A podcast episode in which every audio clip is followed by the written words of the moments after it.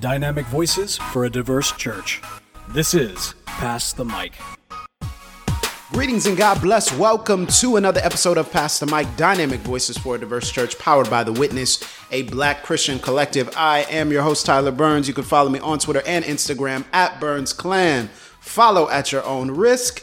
And joining me, as always, I got to get his intro right now, is the man, the myth, the legend, the two time best selling author, Mr. Blue Check Verified himself, Dr. Jemar Tisby. What's going on, brother? Hey man, it's really good. It's really good. I'm sitting here in the same room with you. Look, man, the energy is tight. The energy is exciting. And, you know, I have to say, brother, I didn't even mention it in your intro, but congratulations for being the founder of The Witness because this is a special episode. This is a special episode, Very man. special episode. We gonna reflect. I, I need you. Here's what I need you to do for this episode. I need you to pull out your blanket. I need you to recline. I need you to prop your feet up. I need you if you got a fireplace. I, you need to listen to this at night with the fireplace. Just get you a hot cup of cocoa. We're gonna do some reflecting. This is like fi- witness fireside chats. Okay, this is what this is. Okay. We are celebrating 10 years as an organization. I need some sort of sound or something. Yeah, like an air horn. I- We should have let Bo just put. We should have Yeah. let Bo put the sound. He'll do it. He'll us. do it, and us, because he likes to embarrass us. Right, exactly. Exa- man, ten years, bro. Look at us. Ten years. Look at us. Who knew? Who would have thought we'd been here? Not me. Not me. Not me. bro, ten years. Ten this- years. Ten years. October 2011. I've told this story many times. Okay, hold on, so- hold on. So hold this on, is a rare. No, no, no. Hold on, hold on. I, I need you to really tell the story. I need you to really tell the story. Oh, listen. So wow, first of all, wow. before we get into that, though. We just want to say we'll say it at the end, but thank you for supporting us to Y'all this point. Awesome. Thank you. You are the reason why we are here. We are incredibly grateful to the Lord for preserving us for 10 years. And we know we've been through so much as an mm-hmm. organization, and there is a diverse coalition of people who are listening to us and interacting with what we do. And we have shifted our mission and vision. We'll talk about this to be for Black Christians. And that is something that we're so excited for and excited to focus on. So Jemar, that's what we do here. We tell the story. That's that's our favorite phrase now on the BCC team. tell the story. that's what we desire good. to do. Yes. So Jemar, tell this story. Like, tell the details, man. What were you drinking? Like, what was what was your laptop back then? Y'all, you this know, is so rare because Tyler hates it when I go back and I talk about the old days. He's like, "Yeah, we've been we've done that before, man." But he's I- giving me the no, opportunity. I hate when you talk about the days before I was even thought of as a person. Okay. if Tyler ain't in the story, it ain't a story. I ain't clearly, that. clearly. I'm just saying don't don't talk about that. You know, don't talk about the roots. Like he's like in the 1700s, we was uh uh It's the witness. listen, listen. I can make it all relevant, but but yeah, man, that was an incredible time. So so I had been a middle school teacher and a principal as my first career. Longtime listeners know this, but I never really talked much about it. So for three years, I was a middle school principal. Finally, in 2011, I went back to seminary. I say back because I had started at Reformed Theological Seminary in the Orlando campus. This time I was going to the Jackson campus primarily because there was a church there that was um, Reformed Presbyterian and was led by a black pastor. So I wanted to work at that church, right? So, so, um, wrap up the school year in uh, the Delta, move down to Jackson, Mississippi. And man, it was like I had been released. So the thing uh, I loved about education was the kids and the impact. So you could see from year to year the difference you were making, whether it was students who had learned more and grown, whether it was families who uh, came to be huge supporters of the school, whether it was even the infrastructure because we built buildings and fundraised and brought teachers and they rented homes and apartments and all that stuff. So I loved the impact. I loved as a principal building school culture and all that stuff. What I didn't love, I felt tethered. Hmm. I hmm. felt tethered to a particular place that I had to show up at a particular time. I won't say I had to leave at a particular time because those days were long. Right, 10, right. 12, 14 hour days. And, uh, it was burnout culture, all of that stuff. So, so at this point, you know, I'm almost 10 years in to a career. And when I went to seminary, I just had all of this like creative energy that I can now hmm. release. Right. It was I I didn't expect it. So the Jemar that people like think they know now, like the the writer, the the guy who's doing XYZ, all this different stuff, that wasn't me before because all of that energy had to be poured into being at school, being an administrator, taking care of kids, making making sure folks were safe, making sure we were moving the curriculum, all that stuff. And you have a you have a very founder's impulse as well. You're always thinking about what's next. I to guess so. I don't know. And begin and build and plant. Dude. And so it, it that makes a lot of sense now to know that you branch out from that to start something. what what what's wild to me is we I think we were taking like summer Greek and Hebrew. So this is before the fall semester even started. I had already come up with the idea for the African American Leadership Initiative at the seminary. Exactly, Which yeah. is gonna long story, but it's eventually how you and I met. Exactly. And then um, that fall, in the midst of my first semester of classes in a new city, first time not in uh, uh, uh, uh, the the public education sector, and come up with the idea for the Reformed African American Network. And I think all I was trying to do at that point, this is 2000, this is even before Trayvon Martin, right? Mm-hmm, so we're in a different era culturally in many ways. And when it comes to race and justice, I think all I was trying to do at that point is like raise my hand and say, Hey, present Right. here for black folks, right? Right. And say, I wasn't trying to create something alternative or, or separate. I was just trying to say, Hey, we're in the room. Hmm. And guess what? You know, we got some things we want to talk about and things we want to say. That's powerful. So you're trying to say we here. Yeah, just that's just that was it. So this was this started as a Facebook page. A Facebook page, not yes. a blog, not a podcast, None of not that. Jemar traveling the world. It's None not best-selling author. Just a Facebook page. I mean, the ecosystem at that time, blogs were huge, right? So, so we're in a mm-hmm. different kind of era now where it's more, there's, there's, there's tons more available, but it's also more self-selecting. People don't really surf the web anymore, right? Right, Like you right. download the app or you subscribe to the network or the newsletter or whatever. You get what you want. Mm-hmm. At this time, it was blogging. Hmm. And you would go on the internet to particular blogs and check them every day, every week to see what was latest. What dominated the, the landscape at that point were blogs like Desiring God and the Gospel Coalition and a few others. And what I was Trigger looking warning. at was that trigger warning. yeah, exactly, exactly. this is taking us way back, right? Um, what I was looking at is how rarely they addressed any issues that had to do with black people. Mm-hmm. Right, right. And so the Facebook page was simply about saying, hey, there are stories out here that are relevant to us as black Christians, in particular, uh, in the reformed tradition of Christianity, right? That we want to highlight. And so I can actually, I, I did a search. And as far as I can tell, our first Facebook post was October 26th, 2011. Oh snap! We going. We going there. we going and look, I'm a historian. We got to go to the primary source research. Bro, you spent probably like five, six hours looking up this Facebook. Don't go look this up, y'all. And I Don't could be wrong. up. There might be a different post that's number one, but uh, the earliest one I could find was October 26, 2011. And here's what it read. The legacy movement brings together some of the foremost reformed African American teachers and artists. you laughing already. They host an annual conference that will take place in June 2012 next year. Find out more by clicking the link. If you go to the link, it's dead now. It's just so old. Right. It got a grand total of one like. Ooh, them impressions was popping. But one like back then, you know, that's like a hey, thing. it's like somebody noticed. Somebody's right? like, wow. So, um, So this is interesting because this actually intersects with how I found out, out about y'all.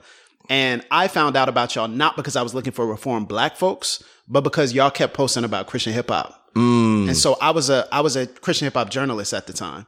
And so I thought y'all were becoming a, a journalist. So you have to know everybody. right, right, Right, right. so I thought y'all were becoming a journalist. So he reached out like a reporter. Okay. No, so I thought, well, no, I actually thought y'all were becoming like a competitor. Oh. Because of how much y'all. I didn't know that part. Because of how much y'all posted. So I actually liked the page so I could follow. Because I was like, they'll Keep track of probably have like a Christian hip hop arm. They'll probably do this.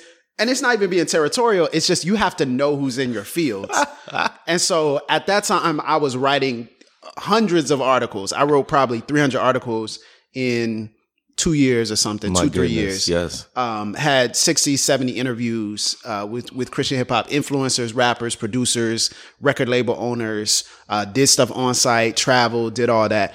And so as a result, I was looking around and I was saying, okay, who are the people I should be following? So there, there were some big Christian hip hop websites at that time that I could follow.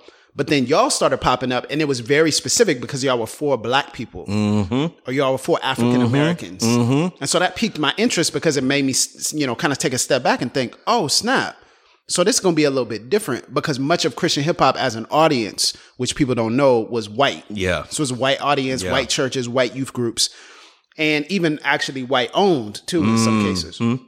So as a result, I was looking around. I was like, okay, who are these guys? And so y'all just kept posting about stuff. It's it's like every other post was music. So Yeah, me, I'm always thinking strategy. So I'm thinking, okay, they're posting this because they're priming the pump to launch a hip hop blog or something. You know what I'm saying? So I'm following, and I'm like, oh, okay, this seems like very deep theologically. Like this seems very like.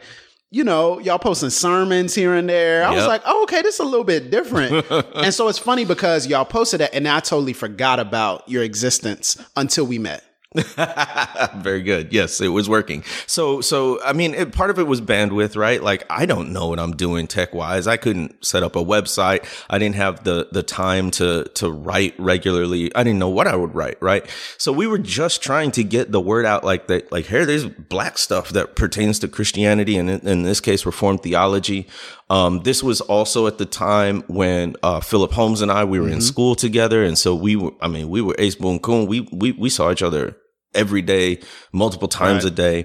And we were just sort of spreading the word about this whole thing. And then, um, we finally got to the point where we could launch the website. Yeah. So so so the website was that 2012, 2013? What was Around the website? 2012. Okay. Yeah. Late 2012. And what was that intended to be? Because so you had this curation, but y'all intended to just have a set home for all mm-hmm. that you were doing. hmm Yeah, we wanted to, at least i- i- in my recollection, obviously expand beyond Facebook because there's only so much you can do. Um, to me, the big part of the website was we could create our own content. Hmm. We started, I didn't realize this at the time, but we started to have agency and control Right. over our voice Right. over our mic, if you will. Hmm. That was our hmm. first microphone, was the website. And uh, even then, you know, it was sporadic. I could show you, I could show you the first logo, bro. No, I'm trying to see that. it was brown background with light brown writing. Oh, I It think I remember chocolate. this. I It think I remember this. It, it looked terrible. Yeah, it looked like a chocolate chip cookie. Yeah, I think I remember. was yeah, yeah, yeah, yeah, yeah, terrible. yeah, yeah, Um, yeah. and uh but but but it was just it was tangible it was Mm-hmm. real it was something real It was different too. It was very different So then we meet in 2012, and at that time, you and Philip, I actually met you separate from Philip, Mm-hmm. and then I met you both together in 2013 um, at TGC, and people know some of that story because of your Oh. Leave Loud episode. the the the thing i wanted to mention before that was the name so you're talking mm-hmm. oh, about oh, yeah, yeah, this is a black thing right Because everybody didn't like the name. No. even though Reforms was popping at that time. right right So it was dope to be Reformed. That got you in the door. Right, right, right. That was cool. So, so at like I mentioned before, our first post was about the Legacy Conference. So at the Legacy Conference in 2012, there was this big argument in the main like mingling area with I remember most prominently KB was there. Yeah, yeah. But uh basically folks were arguing should reform be in the name and should African American be in Oh, the they name? were arguing about the organization. about the name of the organization. okay, so how, how did this Yeah. happen? I don't know how it came up, but at this point, people had started to know about us, right, from the Facebook Wow. page, and then uh, we were we were still in very much the identity building phase. Who are we going to be? And folks were just asking about the name. Reformed African American Network at that time was very provocative. Hmm. It was provocative if you were black, you were like, why are you saying reformed? There are so many people who the the the the the point of contention was if you put reformed in the name, um, there's two reactions from black people. Either it's what the heck is reformed? Hmm. They have no category for it, never hmm. heard of it. Or they have heard of it and it's like, why are you with all those white folks? So it was like a negative. This is interesting. So I was not here for this. No, so this is new for yeah. me. This is this is this is different. So it was like a, a knockdown drag. It was a knockdown drag. I'm talking about. I'm talking about like people, whoever the main interlocutors were. There were only maybe four or five of us that were actively talking, but we it gathered a crowd. Wow. Man, it was like it was like it was like a fight in the lunchroom. You know, it wasn't negative or anything like that. We were just going back and forth animatedly as black right. folks do. Right.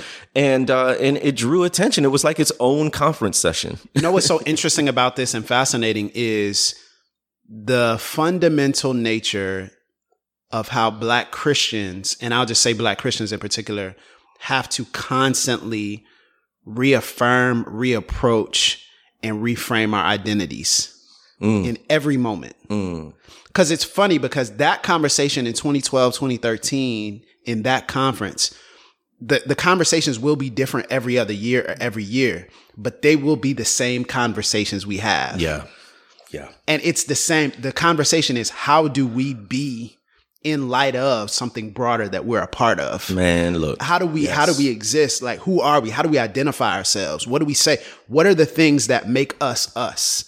And that is the constant question of every black Christian in a white evangelical world, trying to reframe how to live and be in light of white supremacy. And so it's, it's almost like that in and of itself was a microcosm of why we exist. Huge, huge. I, I love the way you put that. Um, that's precisely right. Because in many ways, we're still having that same conversation. How do exactly. we be yeah. in light of this broader thing, particularly white supremacy?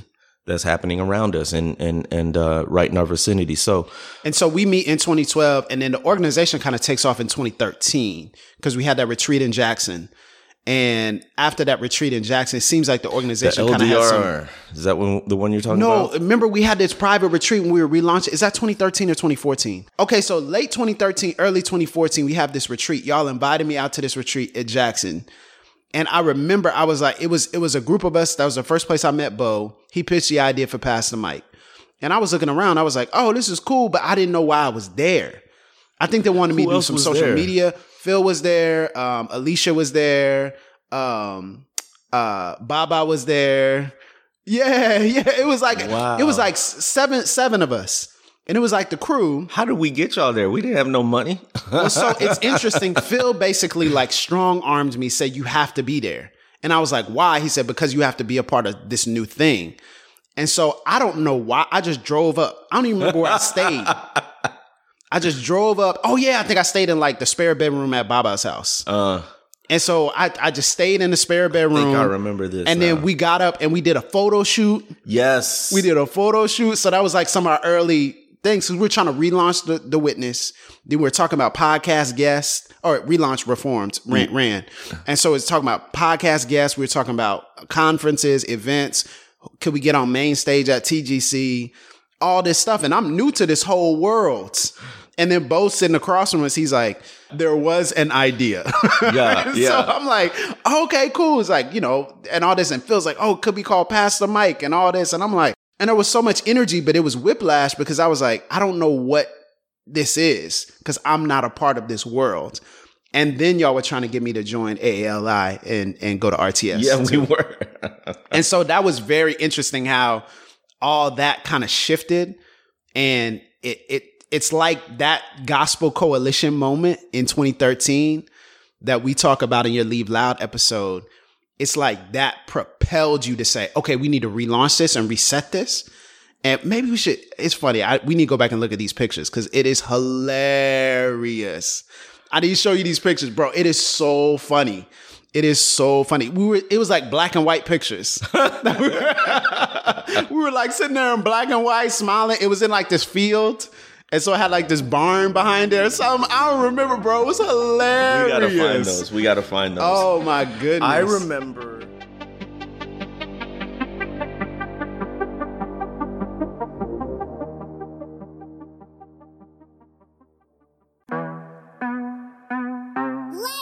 Hey, Tyler, you know what's wild? October 2021 marks the 10 year anniversary of The Witness. A decade of this ministry, bro. 10 years, a decade of blogs and podcasts and events.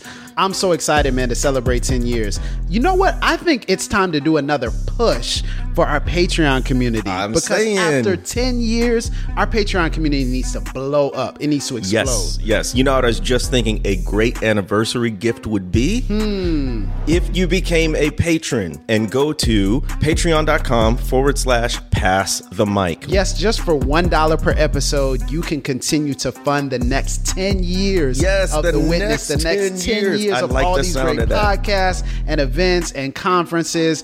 Go to patreon.com forward forward slash pass the mic and give just $1 per episode. And let's get us up to 200 patrons because if not, I'm going to quit the show. Oh, boy. Thank y'all so go. much. I appreciate it. Wait.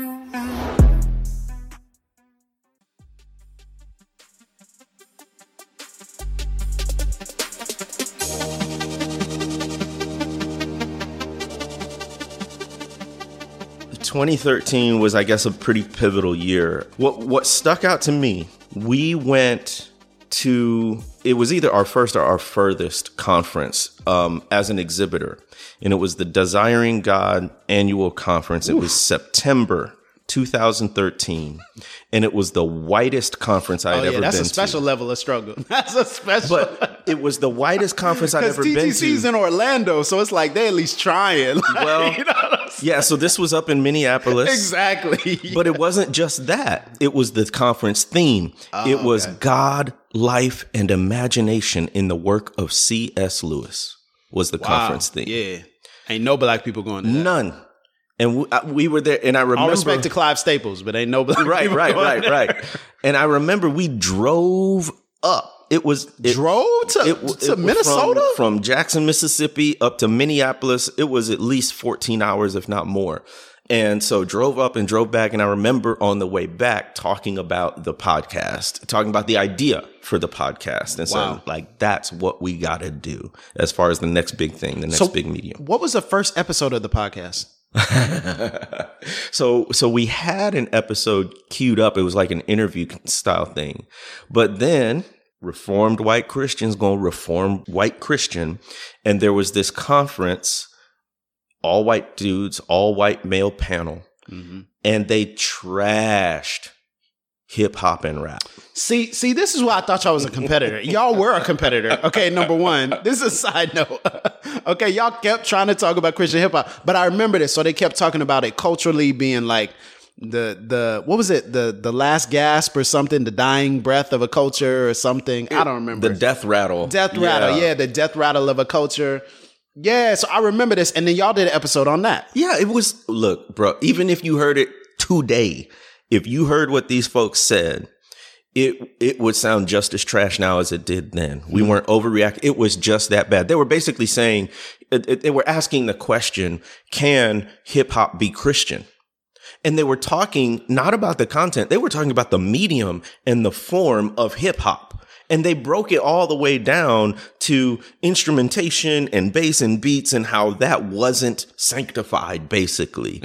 and said you couldn't be that. And, and, and, and all of us, like, uh, again, you know, early, early 2010s Christian hip hop or however you want to term it, it's huge at this point, right? So, so it felt like a personal attack particularly against black people. And so, yeah, we had, um, I think that was actually a video conversation. We had several folks on there, but yeah, that was the, that was the first one because we had to launch it because it was timely. Everybody was talking about it. So I do also want to acknowledge and and talk about something that will be a shift. The podcast started out of a response to irresponsible comments about something that is for us Yeah. and by us and about us, but something that we created and had an intimate, our people had an intimate role in shaping. And we're responding to someone saying we're not allowed to. Mm-mm, mm. And that's how it started. That's not how it stayed, Right. but right, that's how right. it started. But that's a recurring theme. It, it is, right? so time elapses, and so the podcast starts taking off, right? So the podcast starts jumping a little bit.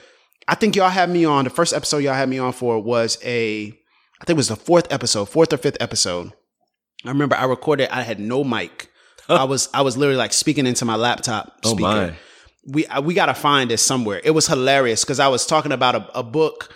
What was I talking about? I was talking about a book like trends on the internet or something. I think it was like a Rushkoff book or something. I was talking about like Douglas Rushkoff and this book that he wrote, talk about trends on the internet and everything. And Phil was like, wow, that's really interesting, you know? and I'd never been on a podcast before. I'd never been on a podcast before. So I was Oh, just like, wow. oh, okay, well, I'm thinking this is just like a conversation that we have, you Yeah. know? Like, it was hilarious, bro. And so that was the first, my first interaction with it was actually being on the podcast was a guest. Yeah. Okay. Okay. Well, you stood out even then. I mean, I I didn't even know that was your first time on a podcast, but you just had a presence and an insight, which which is very evident now. But even in those early days when we were trying to figure out what the heck this podcasting thing was, shout out to Bo who sort of held our hand Oh, man. throughout on, that whole Come on. thing, right? So he's with us right now as we're recording Hey. this. Um, and then and then, but in those early days, like he's the dude who knew what this medium and this platform could Mm-hmm. do and encouraged us in it. But there was a dynamism when you were on mic with us that was very sort of tangible and, and present. So it was it was it was easy to want to say like we need Tyler involved. Dude, let's talk about some of these moments, man.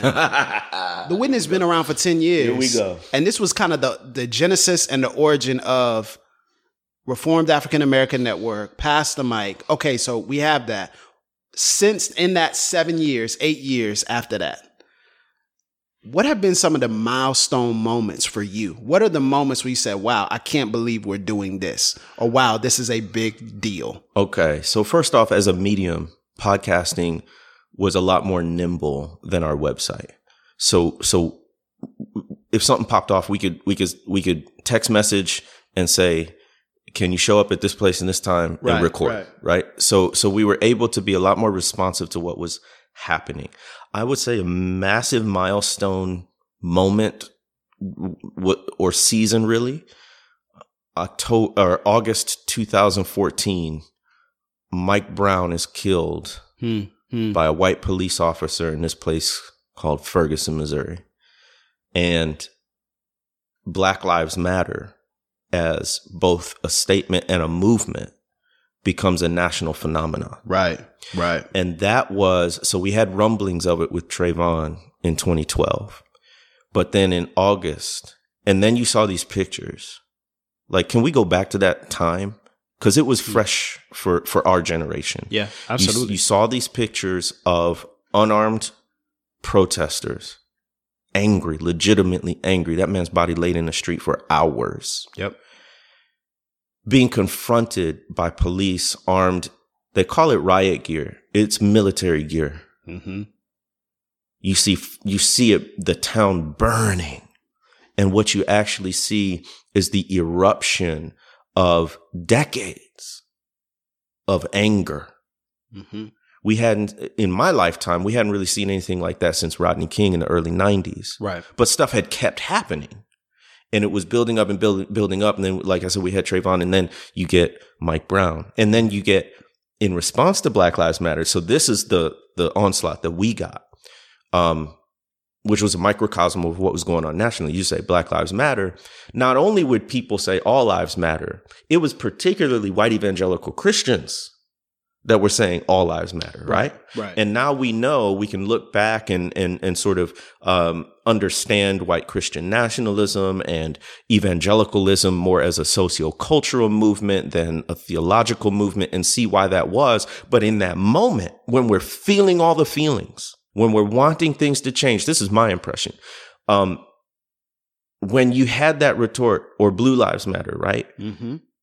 it was like here's the here's the other part we had been on this racial reconciliation tip for a minute Mm-hmm. since the late 80s early 90s and now i would say fall of 2014 is when you started to really see it crumble Yeah. and- well, and actually, that was the moment, you know, fall of 2015, where I was like, I can't be a part of anything that doesn't that is attached to Reformed. right That was the moment because there were a couple of conversations post that where all of the people who I looked up to had insufficient responses to the pain that we were feeling. Not Yep. that they had to agree lockstep. We didn't even know at that point you know, what was the solution or what was the thing that we should be doing? What should we be focusing our energy on in a particular space?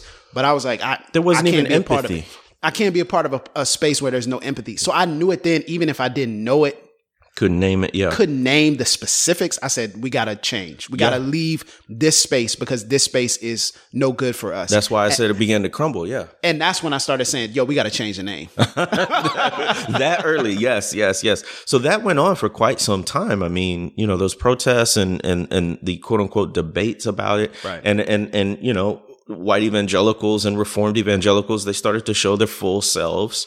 and, and I have to talk about another another you know kind of instance and incident that really set this off is when we started talking about Truth Table. yes, yes. So so when the idea for Truth Table had come up, you know, with Ekemini, Christina, Michelle, I remember it got put out on the the Pass the Mic group, and people were going. The people were so excited, like by black women, for black women, and then they were like, "Hey, let's do this crossover episode" because they were on our network for the first season. Yeah. So like, let's do this crossover episode, right?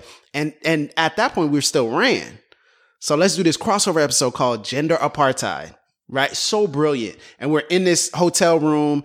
And I remember looking over at Jemar while we were recording this. And I was like, yo, this is amazing. You know, I could barely contain myself. But I knew as soon as we left, I was like, people are not going to be feeling it's going to be this. a problem. Before that, so we've we've jumped uh, uh, ahead to 2016, 2015, mid 2015, June 2015, all the way up to November 2016.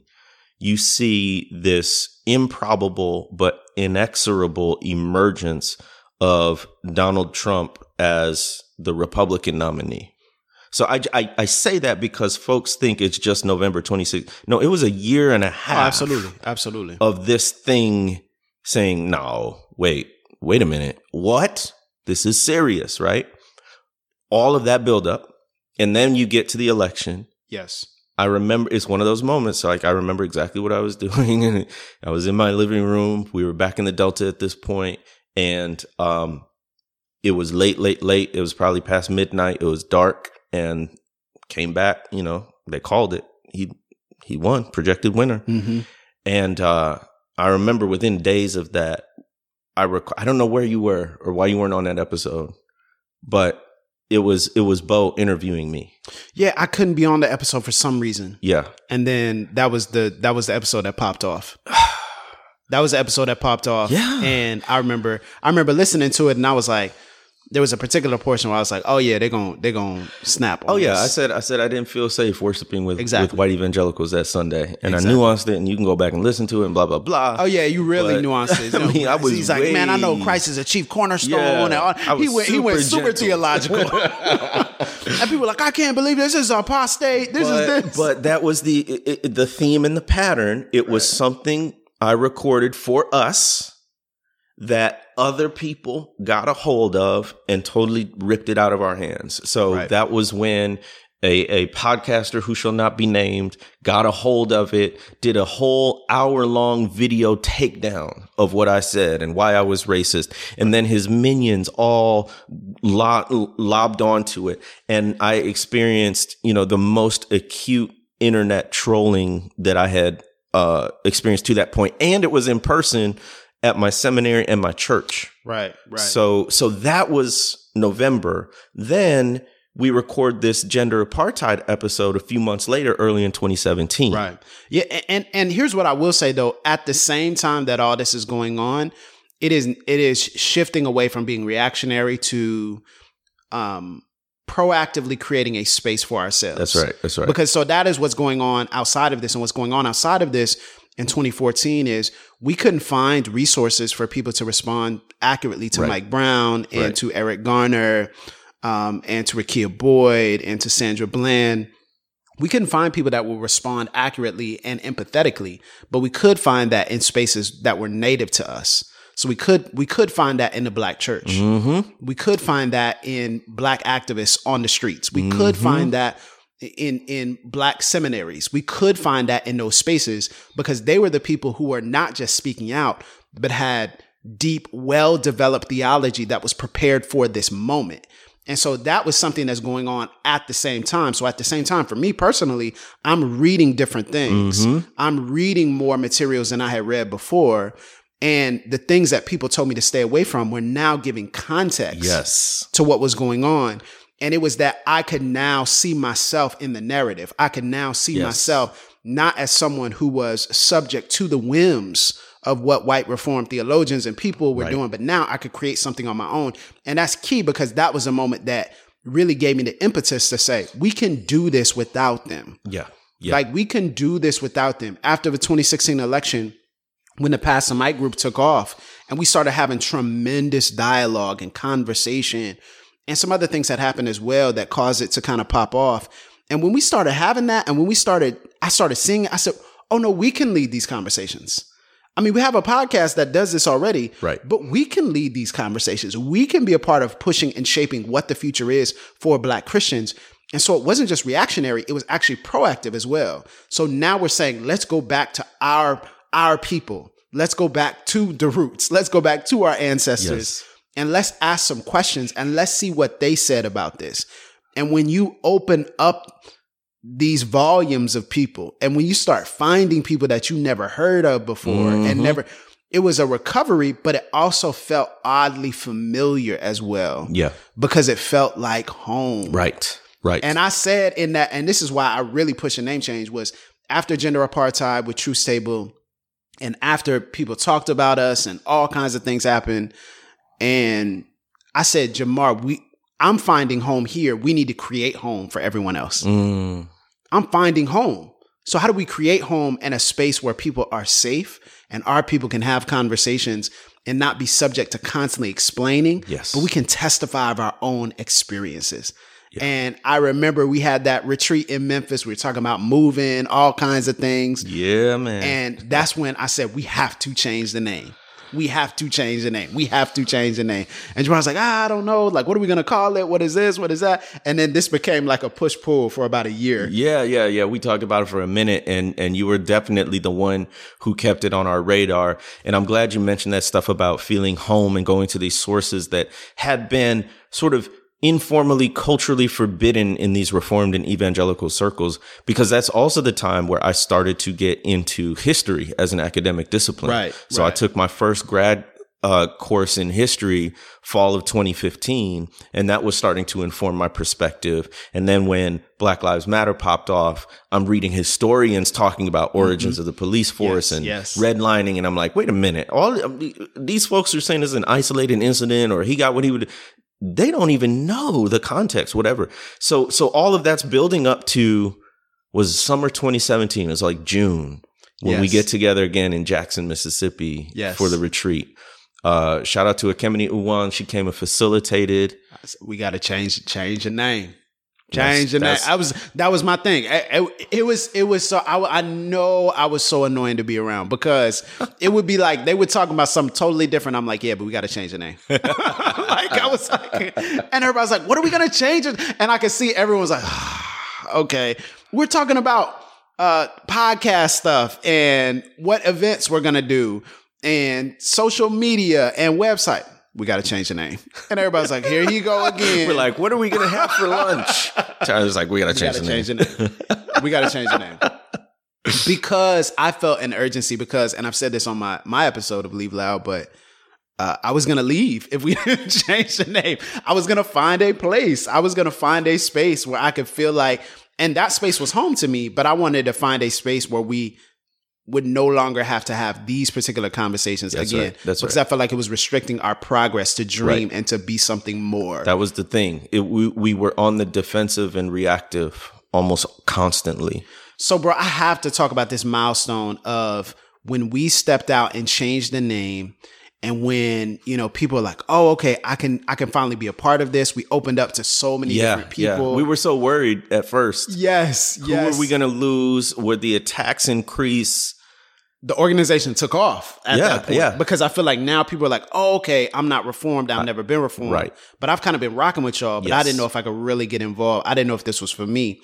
And so then we go on tour in 2018. 2018, six cities. Six city tour. I remember we originally were like, we're gonna go to London, we're gonna go to Look, You remember that? We said We are gonna still go to London. We were gonna go to South Africa. We we, was still gonna go to that. go, yes. And the budget was like, huh? You gonna go where? listen, I think you got was, any go to London money? was Like- our first one Memphis? It was a pop up. Yeah, right? first one was Memphis. It was a pop up, yes, and it was random.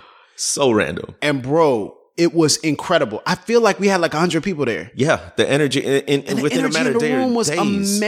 amazing. We recorded like three, four episodes. Everybody was all in. We people were talking back and forth, all this stuff, and I was like, "Yo, this is it." And so we went to New York. Um, we went to DC, Dallas. Uh, of course, we went to. I mean, basically the best city in the country, Pensacola. Oh, of course, And you know, we went to all these places, and I was like, "Yo, we can do this."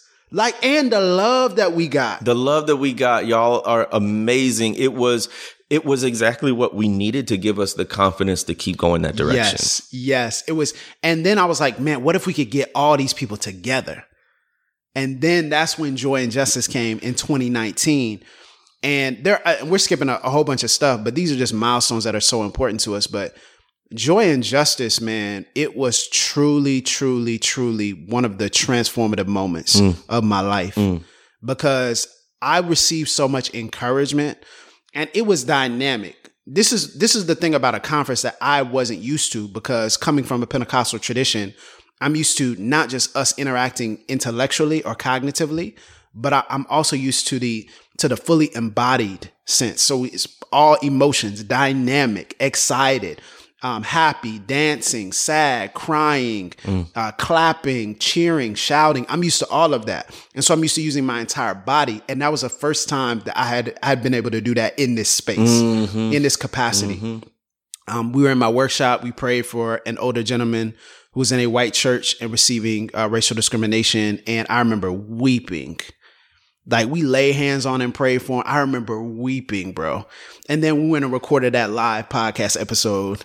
And then we were dancing at the end and we were doing all this stuff. We were shouting and cheering and we were singing this joy that I have. The world didn't give it to me mm-hmm. and the world can't take it away. And we were listening to incredibly deep content from people like Ekemini Uwan and Lisa Fields and BJ and all these. And I'm just sitting back. I'm like, this is it and people are smiling and we're interacting and it's college students there and it's older folks there. And i'm saying this is it. This is home. Yeah. this is home. This is what it means. And that joy and justice conference in chicago in in a historic space. In a historic black church. in a historic black church. Yeah. I was like, this is what it is. And also, it kind of ties into this idea that I know it's being portrayed like this because we're just, we're reflecting and reminiscing. But along the way, we truly were a collective. Mm. This is not about Jemar and Tyler. like, this is about a collective of people who have come together and did stuff with us that we could never do on our own. I mean, when we met Ali, that was huge. Mm. Like Elodie, it was just mm. huge. A person after person, where you take a step back and you say, if this person wasn't connected to us, if this person wasn't a part of it, I don't know where we would be right now. you know, right, right. And, that's the dope thing is we were able to see that collective live and in person. Yeah. So the team all along the way has been incredible. It was one of those things. I mean, a lot of us are experiencing this right now. It's like a feeling of church homelessness. And um, for me, that's really began like all the way back in 2014 and 2015 with Black Lives Matter because I felt alienated from the church where I was interning at, where I had been preaching at. They even told me not to preach there. You know, it was it was all the stuff I was going through, and so the witness team really became not just my friends, but my church family in a, in a lot of ways. I mean, we prayed together, we talked about the things of God, all of that, and then the Joy and Justice Conference told us that what we were doing and experiencing was tapping into something that lots of other people felt. Yes. And it was so humbling actually because there were some folks who who basically looked at the dynamics of our team and they were like, I want that. I wish I had that Yes. where where I am. Man. And my heart is heavy for that because I agree. I wish everybody had that. 10 years, bro. 10 years. And we're just getting started. We really just getting started. I think we're getting better. Foundation, Witness Inc. Yeah, so the Joy and Justice Conference, that's when we Come on, announced man. the foundation. 2020 came the pandemic, but what was so interesting and, and, and the racial justice, historic racial justice uprisings, what was so interesting was God had prepped us for both of those things. Yes. Mm-hmm. So number Yes. one, we had been doing the remote thing for our, the whole time. Yeah. Our entire existence, really. So we didn't even have to pivot in terms of programming, except we couldn't do like an in-person podcast or a conference, something like that. But everything else, we we actually already had the infrastructure there to be able to continue to deliver content, which was crucial because during the protests, there were a lot of news outlets, including secular national news outlets, that were playing catch up. Right. Of course. They Yeah. were caught on their heels. Absolutely. But we had been talking about these dynamics about race and police brutality and Christianity and all of this stuff, politics. We'd been talking about that for years. So we were set up already poised to respond in a moment of acute national crisis. And so it was um, a very difficult year on multiple levels for for for all the same reasons everybody experienced, right? Separation from family and friends. You got kids now. You got somehow have them at home and educate them. Right. The pandemic, you can't travel. All events are canceled. The just the racial justice uprisings and the resistance to them. All of that was going on, but at the same time, it was a year of affirmation in the sense of what we were doing was necessary. Yes. Yes. Jemar, you know, it's 10 years, man. There's so much that we could have talked about and said. But if someone said, stand on top of this mountain and look out in the horizon and see where the next 10 years go for the witness. If someone said, can you strain and see what's next? What are the next 10 years? You know, as a founder of an organization, what do you see? What do you see that doesn't exist? What do you see that has yet to be created? And where do you see us going? You know, in a way, we need to trust how God has been faithful in the past as we go forward into the future. So we didn't know 2011, 2012, 2013, how the work we were doing, how these identity crises we were facing were preparing us for things like the Black Lives Matter movement or the George Floyd and Breonna Taylor and Ahmaud Arbery uprisings, right? I have a sense that that's going to continue to be true. And what we need to continue to do is respond to the needs of the moment. I think right now, the needs of the moment are for real community. Hmm. Communities of flourishing, as you've put it, um, where people on a large scale have been alienated from the church communities or Christian communities or any kind of community, it could be family that they've called home or that they thought was home.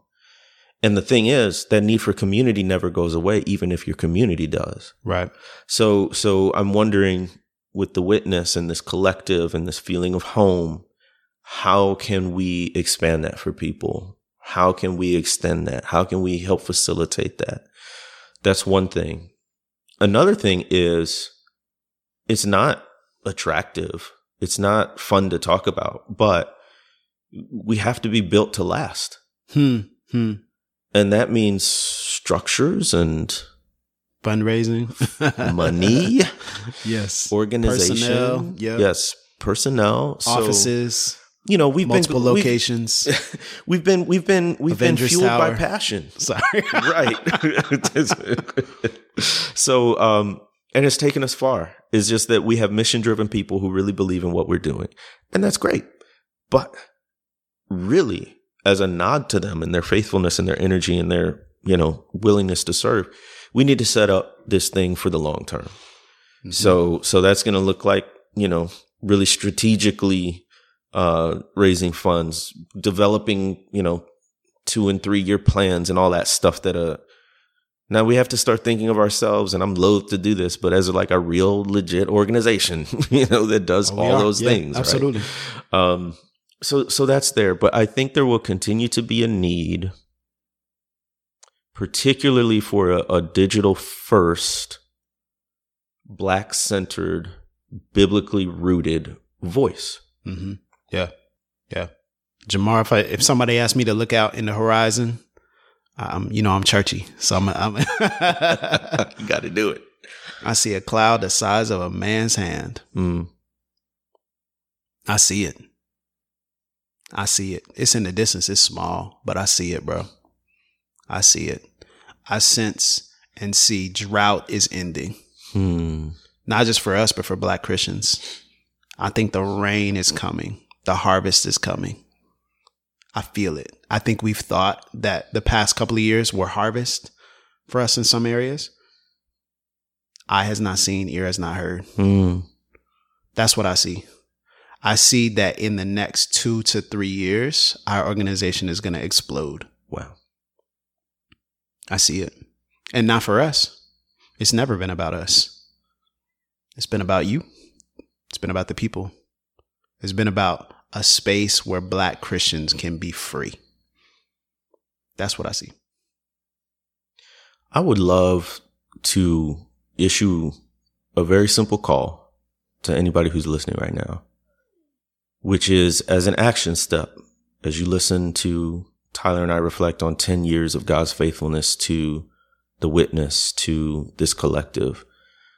The simple call is to pray. Right after this ends, pray about your role in the collective. God could be calling you to something dramatic, leaving your church, leaving your job, devoting your gifts, your skills, experience full time to some endeavor that leads to black liberation in the name of gospel freedom. It could be more incremental, a commitment to financially support or volunteer or share the content. I don't know what it is. All I'm saying is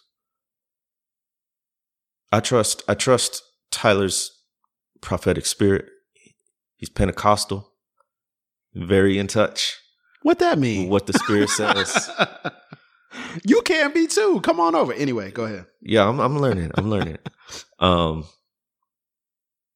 and if if that's true, you know, if these next couple of years are going to be incredible in a way that we haven't seen before, then I think everybody's going to have to be part of that.